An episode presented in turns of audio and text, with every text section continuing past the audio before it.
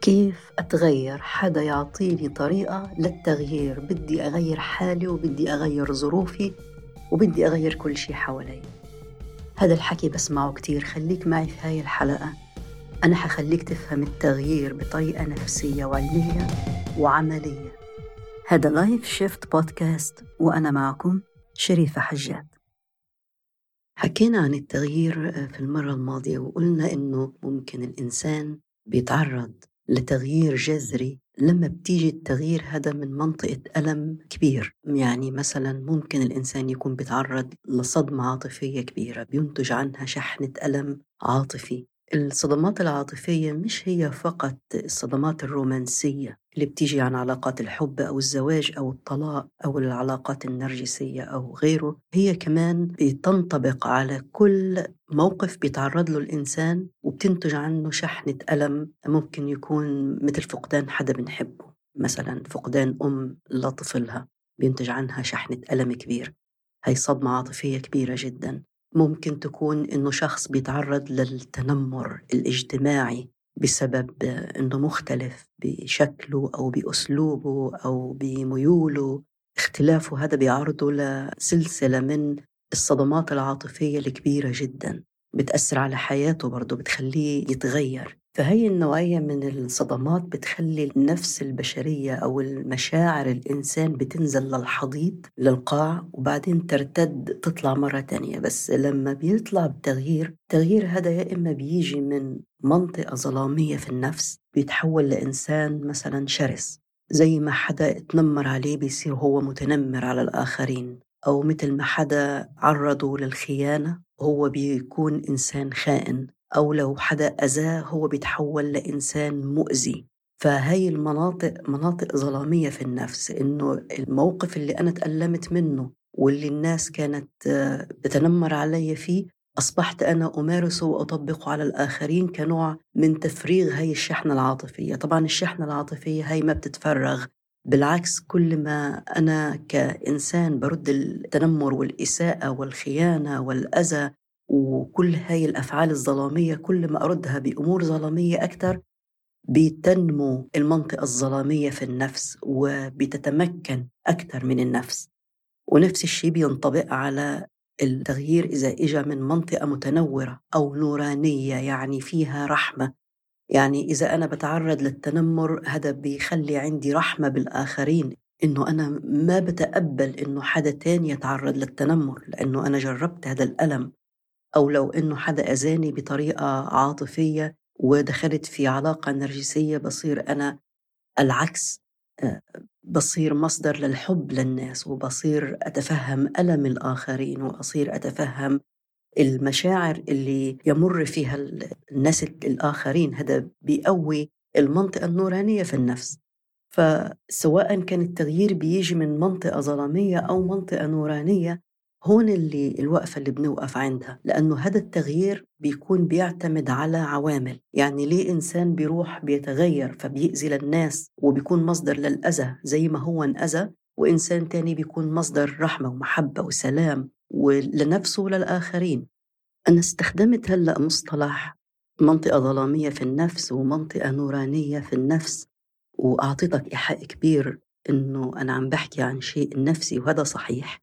لكن كمان أنا بدي أشرح لك سريعاً إنه أنا مش بس عم بحكي عن شيء نفسي، كمان في نشاط عقلي في الدماغ عماله بيتم يعود إليه. السبب كبير في إنه الإنسان تترسخ فيه عاداته السلوكية الناتجة عن الصدمات العاطفية اللي تعرض إلها. فحاعطيك تشبيه معين. تخيل معي لو في طريق صغير والسيارات رايحة جاية في مسرب واحد، مسار واحد، والشارع هذا صار أزمة كتير. فبتيجي البلدية في هاي المدينة مثلا بتقول أنا بدي أوسع هذا الشارع علشان المرور فيه عالي، فبيتوسع الشارع، بيصير مسربين، بيصير 3، بيصير 6، والسيارات بتمشي فيه بشكل أسرع. والتشبيه هذا كتير بينطبق على الدماغ والمسارات العصبية اللي موجودة فيه. لما بتمر الإنسان بصدمة عاطفية معينة بتكون عنده مسار عصبي لأفكار، خلينا نقول مثلا بيصير ياخد دور الضحية، ليه أنا بيصير معي هيك ودايما الناس بتعمل معي هيك وأنا دايما اللي مظلوم، وهي الحالة كلها، أو بيدخل في حالة تانية إنه إن لم تكن ذئبا أكلتك الذئاب، وبيصير يتجه في اتجاه إنه بيسقط الأذى على الآخرين، أو بيصير عنده نوع من ردة الفعل إنه يحجب حاله عن العالم، يصير عنده تجنب للآخرين بشكل كامل، بيكون عنده اهتزاز مثلا في الثقة بالنفس. ممكن كمان يصير عنده نوع من ردة فعل الغرور والكبرياء، أنا أحسن منكم، أنا كذا، أنا كلنا بنعرف هاي الحالات ومرينا فيها. فإذا تعرض الإنسان لصدمة عاطفية ونتج عنها كل هاي الحالات العاطفية الشعورية والأفكار المرافقة إلها، الأفكار هاي قد ما بتصير في الدماغ وبتمشي بمساراتك العصبية، وكل ما بتتكرر أكتر الدماغ فعلياً بيبني مسارات عصبية جديدة عشان الأفكار هاي تمشي فيها بشكل أسرع وأكبر. فبتصير هي الديفولت تبعك أو الأفكار التلقائية اللي بتيجي في بالك لما بتتعرض لموقف ومواقف أخرى مشابهة، والأفكار هاي بينتج عنها سلوكك ورد فعلك. فبيصير لما حدا بيحكي معك بأسلوب معين بيصير رد فعلك التلقائي. مثلاً لو قلنا حنرجع مرة تانية لمسألة منطقة نورانية ومنطقة ظلامية في النفس، إذا كانت أفكارك اللي مسيطرة عليك إنه لو حدا حكى لي كلمة أنا برد ب10، لو أنا حدا دعس على طرفي أنا بعمل كذا، لو كانت هاي هي الأفكار المسيطرة عليك هيكون هذا هو رد فعلك التلقائي دايماً، وهذا رد الفعل بيزيد مثل ما شرحت لك هلأ عن التشبيه تبع المرور والمسارات اللي في الشارع، كمان المسارات العصبية في الدماغ. ونفس الشيء بينطبق لو أنت عودت نفسك وعلمت نفسك على الرحمة والمحبة واختيارك لردود فعلك بشكل مدروس، كمان هذا حيعمل مسارات عصبية في الدماغ حتصير هي المسارات التلقائية والأفكار التلقائية اللي تحدد سلوكك لما بتتعرض لمواقف مشابهة. وهذا هو السبب اللي لما قلت المنطقة النورانية في الإنسان بتزداد أو المنطقة الظلامية في الإنسان بتزداد، هي جاية فعلياً من سيطرة المسارات العصبية التلقائية على دماغك بكل اتجاه معين. فأنت لما بتتعرض الآن لمواقف شوف حالك كيف بتتصرف عشان تعرف وين دماغك بيروح بشكل تلقائي جداً. ولما تعرف هاي النقطة هتقدر تحدد، بتكون حددت نص المشكلة. إذا بدك تتغير عرفت وين التفكير التلقائي تبعك، فبتقدر الآن تختار تفكير مختلف يوديك للنتيجة اللي أنت بدك إياها ويعمل لك التغيير اللي أنت بدك إياه في حياتك. وقبل ما أحكي لك كيف هنعمل انعكاس للمسارات العصبية اللي في الدماغ ونعمل تكوين لمسارات عصبية جديدة، في نقطة مهمة كتير لازم أحكي فيها. هاي المسارات العصبية اللي تحمل أفكارنا وبالتالي بينتج عنها سلوكياتنا تجاه الآخرين، هي مش بس بتأثر على نظرتنا للعالم الخارجي ولا تعاملنا مع الناس وانفعالاتنا تجاههم، هي بتأثر على شيء أعمق وأخطر من هيك بكتير، على نظرة الإنسان لنفسه وتعامله لنفسه ومحبته لنفسه أو كرهه لنفسه. لأنه هاي المسارات العصبية هي مثل ما قلنا طرق، كأنها طرق بتحمل أفكار، بتحمل مشاعر، وبينتج عنها سلوكيات وتصرفات. لو في إنسان من طبعه تجاه العالم الخارجي إنه هو دايماً مطلق للأحكام على الآخرين، دايماً بتلاقيه بيشوف الخطأ عند الآخرين، لو إجينا نشوف الحديث الداخلي بينه وبين نفسه هنلاقيه مليء بإطلاق الأحكام على نفسه ومليء بإيجاد الأخطاء في نفسه. ولو في حدا ماخد دور الضحية مع العالم الخارجي أكيد طبعاً ماخد دور الضحية برضو مع نفسه، هذا البرنامج الضحية شغال بينه وبين نفسه. لو كان في إنسان حتى على مستوى الطريقة اللي بنحكي فيها مع الناس، لو في إنسان بيحكي مع الناس دائماً بطريقة فيها خشونة، بطريقة فيها قسوة، بطريقة فيها عدم اهتمام بتأثير الكلمة اللي بيحكيها على مشاعر الآخرين أو كيف ممكن تأذي مشاعرهم، لو جينا نطلع على الحديث الداخلي بينه وبين نفسه هو كمان تجاه نفسه بيحكي نفس الألفاظ، نفس الكلمات، نفس القسوة، عدم الاهتمام بمشاعر نفسه. فهو كل شيء بره بنلاقيه موجود هو انعكاس للطريقة اللي الإنسان بيحكي فيها مع نفسه وبيتعامل فيها مع حاله. وهذه أخطر ليه من التعامل مع الآخرين، لأنه عم تهدم نفسك كل يوم، عم تحكم على نفسك في كل يوم، عم تشعر نفسك إنك أنت الضحية كل يوم. هذه عقبات كبيرة جدا في نفسية الإنسان بينتج عنها تعاسة. ممكن في هاي اللحظة عنده كل شيء بده إياه، لكنه برضه يشعر بالقلة وبأنه هو مظلوم وعنده شعور بالضحية. ممكن يكون مش عامل أي شيء في حياته غلط، لكن عنده شعور بالذنب. نظرته لنفسه دايما لو قعد بينه وبين حاله شوي مش هتكون النظرة أبدا فيها محبة ولا فيها رفق ولا فيها حب النفس. إذا أنت بدك ما تتغير علشان الناس اللي برا، اتغير علشان نفسك، علشان أنت تعيش سعادة، عشان أنت يكون عندك سلام وارتياح داخلي مع نفسك، علشان أنت تبدأ تنظر لنفسك بنظرة فيها رفق وفيها محبة وفيها مودة وفيها كل المشاعر اللي أنت تفتقر إليها فعلاً، واللي حاسس إنه في فجوة كبيرة جواك بتطمح إنه حدا يعبيها. ما فيش حدا حييجي يعبي هذا الفراغ العاطفي من برا.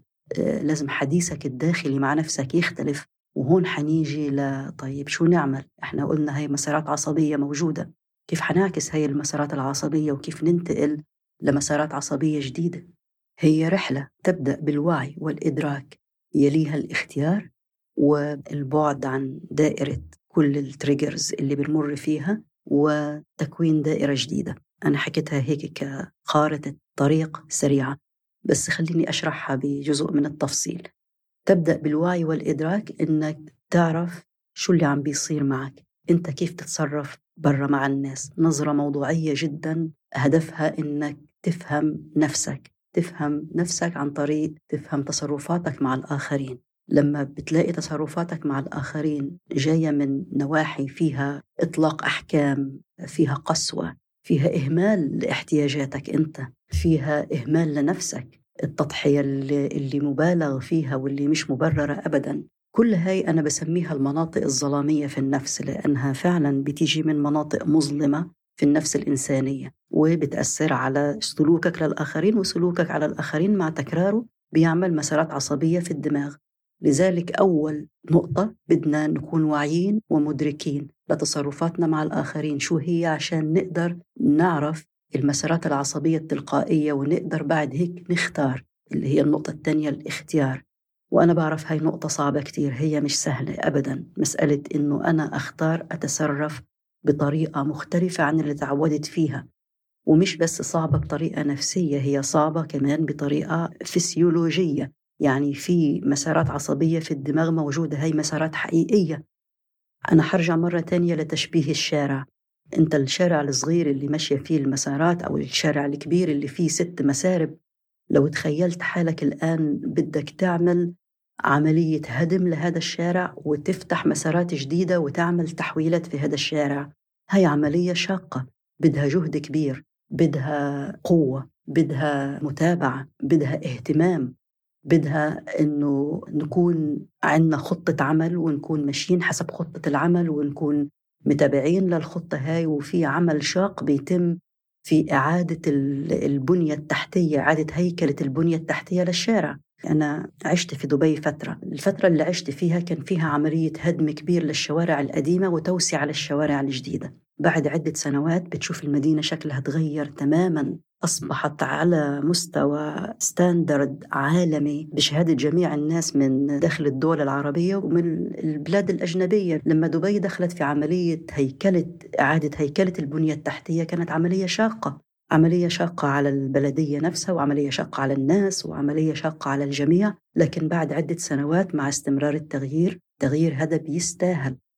نرجع التغيير في المسارات العصبية في الدماغ، إحنا بنفس الشيء هنعمل تغيير بشكل شاق، حيتطلب منا جهد، لكن النتيجة بتستاهل، لأنه حياتك كلها هتتغير، حياتك كلها هتختلف، هتنتقل من مستوى إلى مستوى آخر في وعيك، في إدراكك، في نتائج حياتك، في علاقاتك، في شغلك، في تفكيرك، لأنه كل التغييرات اللي أنت هتحس فيها هتعمل منك إنسان جديد وتفكيرك جديد.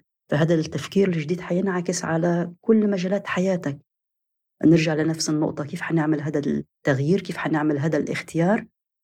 إنه لما يكون عندي وعي وإدراك بأسلوبي وبتفكيري وبطريقة تصرفي مع الآخرين، أتوقف وأخذ قرار واعي بإني أنتقل لتفكير آخر. وحاعطيك تقنية كتير سهلة، طريقة اسمها Positive Intelligence، الذكاء الإيجابي. الكوتش اللي تبنى هاي الطريقة اسمه شيرزاد، وطريقته عالمية ومعروفة جدا يعني، وعمل التجارب على 500,000 شخص. فطريقته كالتالي، إنه كل الأفكار السلبية وكل الانفعالات السلبية التلقائية كلها بتيجي من المناطق اليسرى في الدماغ، اللي هي فيها التجنب، فيها حب السيطرة، فيها الشعور بالضحية، فيها الشعور بالذنب، فيها الشعور بالغرور والكبرياء والشعور الوهمي بالعظمة إلى آخره. كل هاي التصرفات والمشاعر بتيجي من المناطق اليسرى في الدماغ، من المناطق الشمال في الدماغ. المناطق اليمين في الدماغ هي مسؤولة عن الإبداع، مسؤولة عن اكتشاف الفرص، مسؤولة عن إعادة هيكلة الأمور بشكل إيجابي. فبالتالي بدك بشكل قرار واعي لما تلاقي حالك دخلت في دور الضحية تقول لحظة، أنا هون المنطقة اليسرى في الدماغ هي اللي شغالة وهي المسيطرة أكتر، أنا هاخد قرار واعي بالانتقال إلى المنطقة اليمنى في الدماغ. بدل ما أكون عندي شعور بالضحية، أسأل نفسي شو الفرص اللي متوفرة إلي في هذا الواقع. بدل ما يكون عندي شعور بالذنب، أسأل نفسي أنا شو اللي بيصير معي وكيف إنه أنا ممكن ألاقي فرص للإبداع في هذا الشيء. فتلاقي حالك مثلا بدأت تكتب كتابة إبداعية، بدأت ترسم، بدأت يكون عندك تفكير مختلف. كل مرة بتعرف إنك أنت عم تفكر بطريقة سلبية، فبتوقف فيها مع نفسك وبتاخد قرار واعي إلى الانتقال للدماغ اليمين، بإنك تسأل نفسك عن الفرص، شو هي الفرص اللي موجودة، شو هو الشيء اللي لازم أتعلمه، شو هي المجالات اللي أنا ممكن أغير فيها هاي النقطة. وتكون في عندك وعي، ما ترجع مرة تانية تلف لفة هيك في الدائرة إلى تقول لا بس هو الواقع كذا، هيك هترجع للدماغ الشمال مرة تانية. فهتحدد سلوكك إنه أنا رجعت للتفكير بالقسم الأيسر من الدماغ، خليني أدخل على القسم الأيمن وأنتقل للقسم الأيمن. مثل ما كنت بحكي لك الآن عن المثال تبع الشارع، أنت بشكل حرفي عم تنتقل من المسارات العصبية في الدماغ اللي بتنتقل فيها الأفكار بشكل تلقائي، وعم تفتح مسارات عصبية جديدة. وهي عملية فيها صعوبة، عملية فيها إعادة اختيار، عملية فيها انتباه كبير، لكن بدها مثابرة ومتابعة لحد ما هتلاقي نفسك إنك بدأت فعلاً بتفكر بالدماغ اليمين أكتر من الدماغ الشمال. يعني بتفكر في الفرص أكتر ما بتفكر في العوائق، بتشوف التغيير الإيجابي أكتر ما أنت بتشوف نفسك عالق في سلسلة من التغيير السلبي. العملية هاي ممكن قديه تاخد، عملية انتقالك في مسارات جديدة وتكوينك لمسارات جديدة، هو حسب أبحاثه شيرزاد، حسب الأبحاث اللي عملها هي بتاخد 6 أسابيع بعملية انتقالك في المسارات العصبية وتكوين مسارات عصبية جديدة. لازم تكون عم تعمل نوع من ملاحظة لمشاعر الجسم. هذا بيجي بالتنفس، بملاحظة التنفس، بملاحظة البيئة اللي حواليك. يعني بدك تقعد كل يوم مدة 15 دقيقة موزعة على اليوم كامل، إنك تعمل عمليات تأمل. عمليات التأمل بتهدي أفكارك وبتخليك تنتقل في مساراتك العصبية من المسارات العصبية التلقائية إلى مسارات عصبية جديدة بتخليها أكثر سهولة.